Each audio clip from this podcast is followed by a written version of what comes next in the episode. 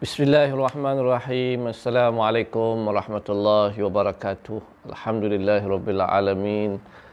Wassalatu wassalamu ala Rasulil amin wa ala alihi wa sahbihi ajma'in. Subhanaka la ilma lana illa ma 'allamtana innaka antal alimul hakim. Rabbi syrah li sadri wa yassir li amri wa hlul 'uqdatam min lisani yafqahu qawli. Amma ba'd. Apa khabar semua? Alhamdulillah syukur. Mudah-mudahan semuanya sihat walafiat berada di rumah masing-masing dalam keadaan berpuasa pada hari ini hari yang ketiga kita berpuasa. Moga-moga Allah terima puasa kita yang dua hari yang lepas dan juga hari-hari sebelumnya yang tahun lepas dan tahun sebelumnya dan juga insya-Allah mudah-mudahan Allah Taala terima puasa kita sehingga diberikan keampunan oleh Allah sebagaimana sabda Nabi sallallahu alaihi wasallam man sama ramadan imanan wa ihtisaban ghufira lahu ma taqaddama min zambi Siapa yang berpuasa dengan penuh keimanan, dengan penuh keinsafan, Allah ampunkan dosanya yang telah lalu. InsyaAllah kita sambung kitab Hidayatul Sibyan fi Ma'rifatil Islam wal Iman perkara yang membatalkan sembahyang. Kita telah berkata tentang perkara yang pertama yang membatalkan sembahyang ialah berkata-kata walaupun sedikit. Nah, yang kedua perbuatan yang banyak iaitu tiga kali berturut-turut dan jika dengan lupa sekalipun bergerak tiga kali perbuatan bergerak tiga kali berturut-turut. Walaupun tidak sengaja, tetap dikira membatalkan sembahyang. Seperti tiga langkah. Dia kata macam kita langkah tiga kali. Sebab tu kita nak langkah daripada depan, kita nak turun ke belakang, tak boleh berturut-turut, berhenti sekali berhenti lepas tu sekali berhenti sekali lagi berhenti. Barulah tak berlaku tiga kali berturut-turut pasal walaupun kita langkah banyak kali tapi jangan berturut-turut. Perkataan di situ ialah berturut-turut. Uh, ini pergerakan besar. Kalau jari dah jari tak apa sebab dia pergerakan kecil. Kita garu tu pergerakan kecil tetapi pergerakannya besar. Ha? Baik. Sama ada ianya dengan satu anggota atau dengan tiga anggota. Uh, maknanya bukan kaki saja bergerak, tangan pun bergerak pun tak boleh juga. Makna dia tangan bergerak, kaki bergerak atau dua tangan bergerak, ni kira dua ha, pergerakan tangan dua ni. Walaupun kita rasa macam sekali dengan satu dah ni kira dua. Sebab dua tangan. Ha. atau dihisap akan tiga itu dengan gerak yang sunat sekalipun. Demikianlah barang yang berkata ia al-alamah Ibnu Hajar seperti dua gerak yang sunat dan satu gerak yang lain. Jadi tiga. Maka batas sembahyang dengan yang tersebut itu jadi mengikut pandangan Syekh Ibn Hajar. Ibn Hajar dia kata, kalau bergerak tiga kali termasuk yang sunat. Sebab tu bila kita rokok, ya, kita rokok, ya, yang kita pergi gerak tangan, angkat tangan nak rokok. Kita angkat tangan, angkat tangan tu bukan sunat. Angkat tangan tu bukan sunat. Masa nak turun rokok. Ha, masa nak turun rokok tu bukan sunat. Pergerakan tangan yang sengaja pi angkat, yang tu dah dua kali gerak. Ha, dah dua kali gerak. Mujuk bergeraknya uh, daripada dia berdiri nak pi rokok itu pergerakan wajib. Baru tak dikira. Jadi bahaya. Bahaya. Pasal apa? Pasal dah dua lah ni. Ha, satu dia, dia, dia terbergerak kaki ke, dia terbergerak kepala ke, jadi tiga. Tapi Ibn Hajar kata kalau yang sunat ni dia tak kira. Yang sunat ni dikira. Ha, yang ni masalah. Yang sunat dikira. Yang wajib saja yang tak dikira. Yang sunat dikira. Okey, yang sunat yang mana? Yang sunat macam kita angkat tangan takbir. Ha? Angkat tangan takbir. Bangun daripada uh, bangun daripada tahiyat awal. Bangun daripada i'tidal. Uh, tu semua sudah angkat tangan. Okey kita bangun. Sami Allahu liman hamidah. Ha, ini ni pergerakan ni sunat ni dah ada kira dua lah lepas tu bila kita kata sami Allahu liman Sami Allahu liman hamidah. Yang kepala pun pergi gerak. Tangan ni bergerak, batai. Pasal apa batai? Pasal dua, tiga kali gerak. Dua tangan yang sunat, satu kepala. Kepala yang digerak, kepala ni besar. Dia gerak, batai. Sebab yang kepala ni bukan sunat pun. Tapi gerak buat apa? Ha, maka batai. Ha, itu dia maksudkan dua pergerakan yang sunat campur hak lain jadi seperti tiga maka batal sembahyang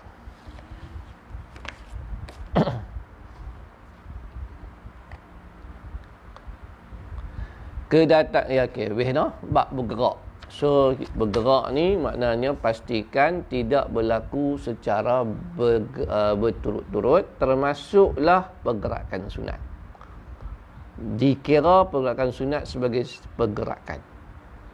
Ha. Yang ketiga, kedatangan hadah kecil atau besar. Ha, yang ni makna dia hadah kecil. Tadi kita dah bincang dah apa dia maksud hadah kecil. Ha? Maksud dia dia keluar apa saja dia pada dua jalan. Ha, bersentuhan laki dan perempuan. Ya. Ha, tu kita tengok balik, ingat balik yang dikatakan berhadah kecil atau berhadah besar. Yang keempat, kedatangan najis yang tiada dimaaf akan dia. Duduk tengah semayang, najis kena kita. Ah, kena najis kepada kita. Jadi, batal semayang. Kena najis dekat badan ke, kena najis dekat pakaian kita ke maka batal. Ha. Sebab tu bila seorang tu imam, bila dia jadi imam, katakanlah uh, ada najis tak cicak jatuh di belakang dia, maka orang yang depan bila nampak saja macam tu kena terus ke depan menggantikan imam. Uh, suruh imam tu keluar. Macam mana nak abang kat dia suruh dia keluar, kita pergi duduk sebelah dia. Kalau imam tu dia mengaji, dia tahu dia ada salah tang mana-mana. Atau contohnya, dia tak sedap darah pacak meleleh belakang betih dia. Kita nampak tu dia penuh jubah dia dengan darah. Dia tak perasan. Kita kena pergi duduk tepi dia, pasal dia dah batai kalau imam batai makmum ikut makmum ikut imam yang batai maka batai sembahyang makmum batai dengan sembahyang tu imam sekali. Semua batai ha. maka sebab tu makmum yang di belakang kena cepat-cepat ambil ha, tugas melucutkan jawatan imam. Ha. imam duk kata ya apa sepa pula dah ni duk sebelah aku pula dah ha. Hang nak jadi imam pula ke apa ke ni? Imam dia kena reti. Dia kena berhenti, tentu dia ada masalah. Mungkin ada najis di tubuh badan dia. Ha? Ha. Baik. Yang kelima, syak pada niat atau pada takbiratul ihram serta panjang masa syaknya. Ha? Lama dia duduk syak eh tadi niat semayang. Apa tadi niat semayang ish alama syak dia. Maka batai semayang. Yang keenam syak pada satu syarat daripada segala syarat sembahyangnya seperti zuhur umpamanya padahal berkekalan atas syaknya. Ha, syarat syarat sembahyang. Ha, dia do syak tentang syarat sembahyangnya. Fardu ke sunat tadi aku belum sebut. Aku sebut tadi fardu ke sunat. Ha. Yang ketujuh tak taradud ia pada apa semayang diniatkan adakah zuhur atau asar umpamanya yang kelapan niat hendak memutus akan sembahyangnya niat dia nak putus sembahyang dia kata ih nak berhenti sembahyang eh? ha? ha? nak berhenti sembahyang malah nak sembahyang dia niat nak berhenti semayang maka batal semayang dia yang kesembilan digantung hendak memutus akan dia dengan sesuatu dia kata kalau kalau postman main rumah lagi barang dia hantar. Uh, jidek ke main hantar tu lah makna dia pos mai hantar dia kata kalau dia hantar lagi dia mai bagi dia bagi salam aku kena berhenti semayang. Pasal lagi kalau aku tak berhenti lagi barang tu dia balik-balik dekat ha, dia niat dia duduk tegang semayang ni duduk tegang semayang. Allahu Akbar. Ha, dia kata kalau Allah pukul dia pasal dia eh pukul satu setengah lagi. Jejek mai apa pos laju mai apa. Dia pun kata kalau dia mai aku berhenti. Dia letak dekat situ kalau dia mai aku berhenti batal sembahyang menggantungkan sesuatu niat. Uh, kalau ataupun dia kata uh, apa sajalah dia gantung pada niat dia. Aku duduk tengah sembahyang ni duduk tengah sembahyang uh, kalau ulang tu mai depan aku aku berhenti sembahyang kalau ulang tu tak mai aku tak berhenti batal sembahyang pasal dia gantung niat Yang ke-10 mempaling akan semayang yang ada ia di dalamnya kepada semayang yang lainnya. Dia duduk semayang katalah dia kata aku semayang sunat. Aku semayang uh, aku semayang maghrib. Ha? Lepas tu dia oh bukan maghrib, silap, insya. Dia tukar niat duduk tengah jalan. Uh, tukar niat tengah jalan mana boleh. Uh, ni bukannya kereta kereta bolehlah pusing balik ha? ha kata eh nak pergi Kuala Lumpur pasal apa ambil jalan pergi ustaz ha, kereta bolehlah patah balik niat tak boleh patah balik patah balik kena berhenti semayang batal semayang tu ha. Baik. Digantung hendak memutus akan dia dengan sesuatu mempaling yang sebelah mengejar ia akan satu rukun fi'li pada yang bukan tempatnya dengan sengaja seperti sujud ia dahulu. Dia buat rukun fi'li yang bukan pada tempatnya.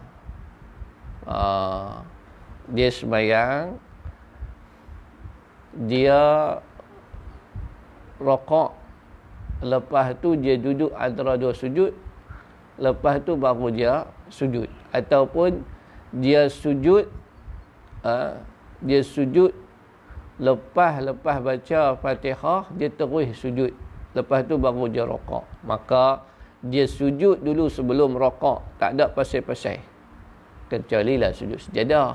Uh, sujud sejadah tak apalah uh, ni tak ada pasal-pasal dia pi sujud maka batal sembahyang dia Waktu dia buat rukun fi'li, rukun fi'li. Rukun sembahyang ni ada terbahagi pada tiga. Pertama, rukun kata-kata. Iaitu macam patihah, ha, macam tahiyat. Ha, rukun kata-kata. Yang kedua, rukun hati. Rukun kalbi. Yang ni niat. Ha. Yang ketiga, rukun fi'li ha, rokok, sujud, yang tidak duduk antara dua sujud. Yang tu perbuatan. Ha.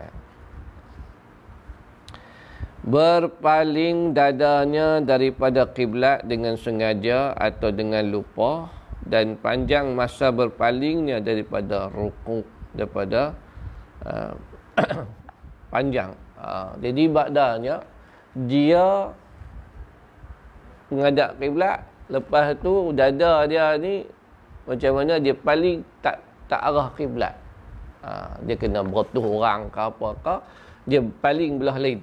Lama masa paling tu. Lebih kurang baca rokok maknanya dia tiga kali tasbih. Ha, batal pasal dada dia berpaling daripada arah kiblat yang ketiga belah memberi salam dengan sengaja pada barang yang bukan tempat salam. Bagi salam. Assalamualaikum warahmatullahi wabarakatuh. Tengah berdiri. Ha, batal lah semayang dia. 14 terbuka aurat. Bermula yang muktamadnya jika membuka akan dia oleh orang lain yang oleh yang lain daripada angin maka batas semayangnya semata-mata. Kalau angin yang membukanya, angin yang membukanya tak sengaja angin mai dia cepat-cepat dia tutup tak betul. Tapi kalau yang buka tu bukan angin, dia sendiri buka atau orang lain yang buka maka batal sembahyangnya. Dan jika membuka akan dia oleh angin dan ditutup akan dia dengan segera dan tiada membawa kepada banyak perbuatan pada menutup akan dia dan tiada berulang-ulang keduanya maka tiada batas sembahyangnya. Pastikan bergerak tutup aurat kita tu yang terbuka tu jangan lebih pada tiga kali. Ha, jangan lebih pada tiga kali. Uh, jadi kalau angin yang membuka aurat kita maka tidak batal. Tapi kalau yang lain daripada angin kucing ke orang ke kita sendiri ke bukan angin maka batal. Anak ke main selok kain kita ke ha, batal. Hmm. Lima belah mengejar akan sesuatu yang membatal ia akan uh, puasanya. Ha, masa tengah semayang, dia buat benda yang membatalkan puasa. Apa dia benda yang membatalkan puasa? Minum, makan, ha, batal lah puasa.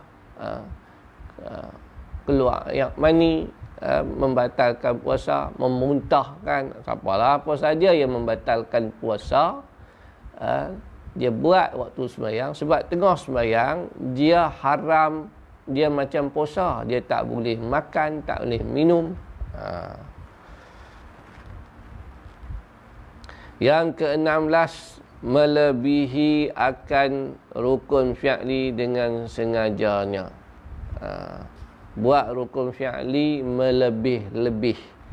Uh, rokok melebih-lebih rokok uh. yang ketujuh berdehem-dehem atau tertawa atau menangis atau berhembus dengan mulut atau dengan hidung jika zahir dua huruf pada sekalian itu. Berdehem ni kalau dia berdehem lebih-lebih lebih pada dua huruf.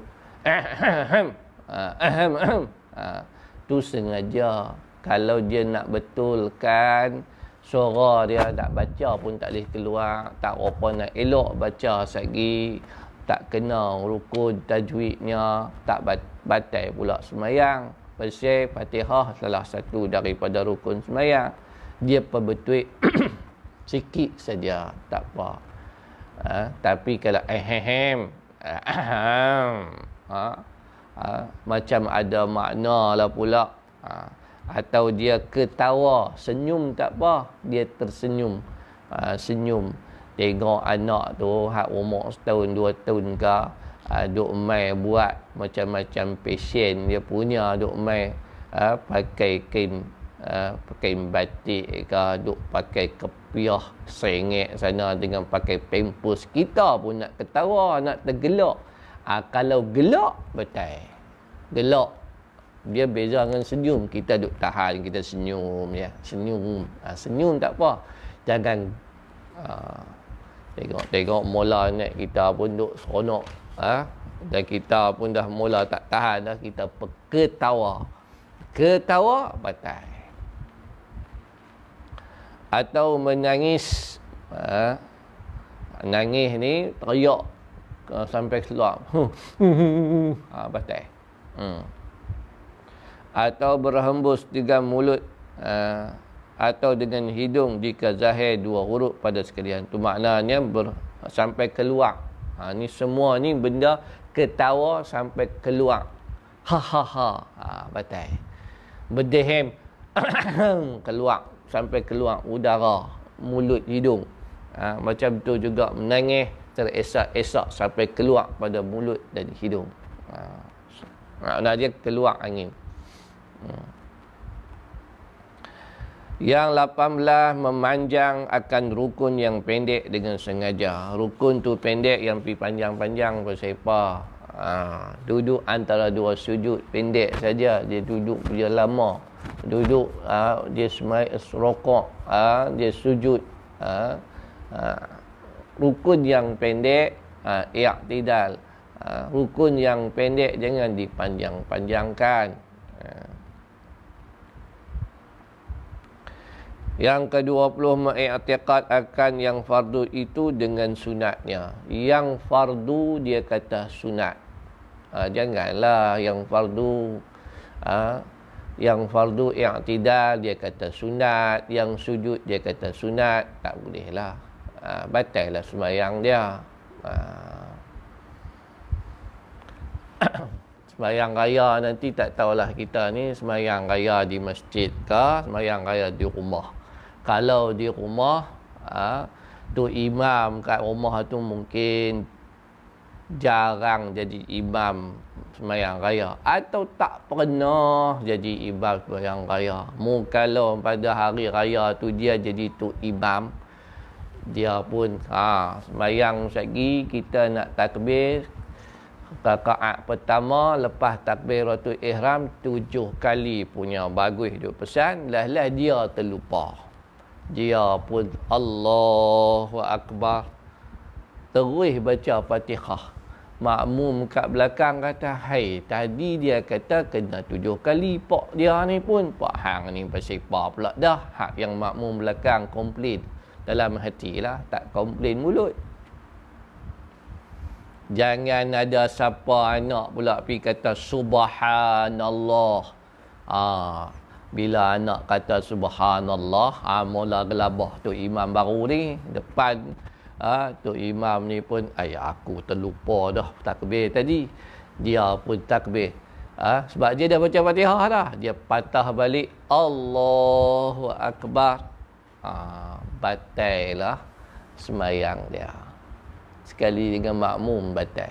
Pasal apa? pasal takbir tujuh kali itu sunat saja tapi bila dah didahului dengan rukun iaitu badah baca Fatihah tak boleh patah balik dah. Ha, tu kita kena faham. Macam juga maknanya orang yang dia bangkit daripada sujud ha, dia bangkit dah pada sujud pada rakaat yang kedua dia tak baca tahiyat awal dia bangkit bangkit Allahu Akbar. Ha? dia, dia pun tak nampak tu imam. Tu imam berhenti tahiyat awal dia berdiri. Dia dah berdiri. Oh, kalau dia dah berdiri janganlah turun balik. Bila tengok tu imam baca tahiyat awal dia pun turun balik duduk tahiyat awal. Tak boleh dah. Pasal dia dah berdiri. Dia tunggulah tu imam. Jangan dia dahului dua kali saja rukun fi'li. Dua rukun fi'li. Tak apalah, dia berdiri tak apa. Jangan dia pergi rokok pula atau dia pergi duduk pula. Tak payah. Dah berdiri elok dah, tak apa. Macam tu juga bila kita nak tegur tu imam. Bila tu imam tak baca tahiyat awal, dia dah berdiri elok dah, maka tak payahlah kita nak suruh dia duduk juga baca tahiyat awal kita ikutlah saja dia kerana tahiyat awal itu sunat bukan rukun. Ha, okey, baik. Yang ke-20 murtad. Ha, murtad batal lah semayang sekali dengan Islam kita batal. Bukan takat semayang. Islam agama tu batal. Habis luruh semua. Apa yang ada tu habis luruh. Ha? Ha, jadi lebat ha, wa'iyyazabillah kita minta lindung daripada Allah Subhanahu wa taala. Ha, bermula sembahyang fardu yang lima waktu iaitu zuhur dan asar dan maghrib, isya dan subuh. Ha, sembahyang lah lima waktu. Ni orang panggil minaji nabi darurah. Benda yang patut tak tahu. Tak patut. Tak patut dia tak tahu. Kalau orang Islam, dia mesti tahu. Sembahyang lima waktu mailah siapa ajak kita dia kata semayang tiga waktu saja maka dia tu sesat habanglah hang balik Azhar ke hang balik Madinah ke hang balik Morocco ke hang siapa pun bosak apa-apa di terban besar mana pun jubah panjang mana pun muka berseri-seri orang soleh tak kira bila hang habak kata semayang tiga waktu, hang sesat. Yang tu kita kena letak. Bila dia mai habak semayang pakai niat, maka dia adalah sesat. Ingat, kita sembahyang ada lima waktu. Hang wali ke, hang sama wali ke, hang kena sembahyang lima waktu. Lima waktu. Sembahyang lima waktu. Dengan duk kata ada dia makam dia tinggi. Dia tak semayang pun tak apa sebab makam dia tinggi. Dia tu sahabat wali. Hang tak usah duk muhung. Tak semayang lima waktu dia sahabat setan. Hang tak duk sebut kata dia sahabat wali. Jangan kata sahabat wali sahabat setan. Ha, ni kita kena faham betul-betul. Ingat siapa pun mai ajak kita, kita berguru dengan siapa pun sembahyang lima waktu. Subuh, ha, Zuhur, Asar, Maghrib, Isya dan Subuh. Bermula waktu Zuhur iaitu daripada gelincir matahari daripada pertengahan langit pada penglihatan mata dan habis waktunya dengan jadi bayang-bayang suatu itu seumpama iaitu bayang-bayang yang lain daripada bayang-bayang rambang. Ha, ini kalau cara dululah orang dulu dia tengok waktu zuhur dia pakai ha, uh, pakai bayang-bayang. Uh. Waalaikumsalam saudara Aid, Aida. Uh, uh, betul. Ya, baik. Terima kasih kepada yang bersama dengan saya pagi ini. dan daripadanya eh, dan daripadanya awal waktu asar dan berkekalan ia hingga jatuh matahari sekaliannya. Maka habislah waktu asar. Dan daripadanya awal waktu maghrib dan berkekalan ia hingga hilang syafaq yang merah sebelah matahari jatuh. Maka daripadanya habislah waktu maghrib iaitu awal waktu isya. Dan berkekalan ia hingga naik fajar sodik iaitu awannya putih yang melintang langit sebelah matahari dan akhirnya merah dan daripada awal, waktu subuh dan berkekalan ia hingga naik sedikit matahari dan habislah waktu subuh. Ha, lah ni tak payahlah kita tengok langit dah. Tengok jadual waktu yang diedarkan oleh Jabatan Mufti Negeri masing-masing insya-Allah mereka dah buat kajian dan kiraan yang cukup tepat dan kita bolehlah uh, taklid dengan mereka. Uh, sebab mereka lebih tahu mana kala kita ni kadang-kadang hujan pula bayang-bayang pun nak tengok tak reti. Dengan hujan lah pula langit mendung nak tengok matahari tak nampak macam mana nak tentu maka kita tengok jadual waktu tengok jam jam kena betul lah. Kena jam tak betul tengok jadual waktu pun tak betul lah jadi dia. Ha? tengok pukul 1 buka puasa 7.28 betul lah tapi jam kita tu cepat sejam. Oh, buka puasa awal jawab dia. Ha. Baik. Bang dan kamat. Ha. Kita nantilah kita sambung noh. Bang dan kamat ni. Ha. baik ada apa soalan ke saya tengok ni tak ada apa-apa soalan ha? jadi saya ulanglah balik apa yang kita belajar pada pagi ini iaitu berkenaan membatalkan sembahyang. Kita cerita batal sembahyang kalau cakap dengan sengaja. Cakap dengan sengaja buat apa bergerak lebih pada tiga kali ya. Kita mai waktu sembahyang tu hadah kecil maknanya kentut atau keluar air kencing daripada tubuh kita, keluar darah, ha? semua tu batai semayang. Batai semayang. Pasal dia batai air semayang. Kemudian ha, kena najis pada pakaian kita, pada tempat semayang kita, ha, pada tubuh kita batai semayang. Hmm. Sebab kena najis. Kemudian kita syok niat ataupun kita pasang niat tak betul ataupun kita gantung niat kita ketika kita nak berubah-ubah ha? contohnya lah kita rokok-rokok duit 50 jatuh ha? jatuh kipas angin pula punya bagus punya kuat duit duk terbang plak plak plak plak ha? kemudian kita baca doa kunut pula kena kunut pula kunut panjang pula dah kunut COVID-19 ha, duk minta tolak bala lah apalah. Semua kita duk perhati duit not 50 100 duk duk terbang duk perak-perak sekali dia terbang nanya kita pun kata mau kalau aku turun sekali aku nak ambil duit tu. Ha, aku nak capai terus. Kita turun turun sujud tak dan sujud kita ambil dulu duit tu maka batal sembahyang kita. Pasal apa? Dah berubah niat. Daripada niat nak turun sujud niat turun ambil duit. Ha, jadi buat baik Ha, jadi itulah antara yang kita uh, baca benda-benda yang membatalkan sembahyang. Juga kita baca tadi tentang perkara yang membatalkan sembahyang, dada kita tak menghadap kiblat. Ya. Ha, kemudian uh, kita uh, makan, minum, ya. uh, ketawa, menangis teresak-esak, berdehem, lebih-lebih dan sebagainya maka semua itu membatalkan sembahyang. InsyaAllah nanti kita akan sambung bab qamat, bang, azan dan qamat. Ha, orang tua-tua kita panggil bang. Ha, bang dan qamat. Wallahu ta'ala alam. Ya. Kalau ada apa-apa soalan nanti boleh PM saya. Selamat berpuasa. Jumpa lagi. Wabillahi taufiq wal hidayah. Wassalamualaikum warahmatullahi wabarakatuh.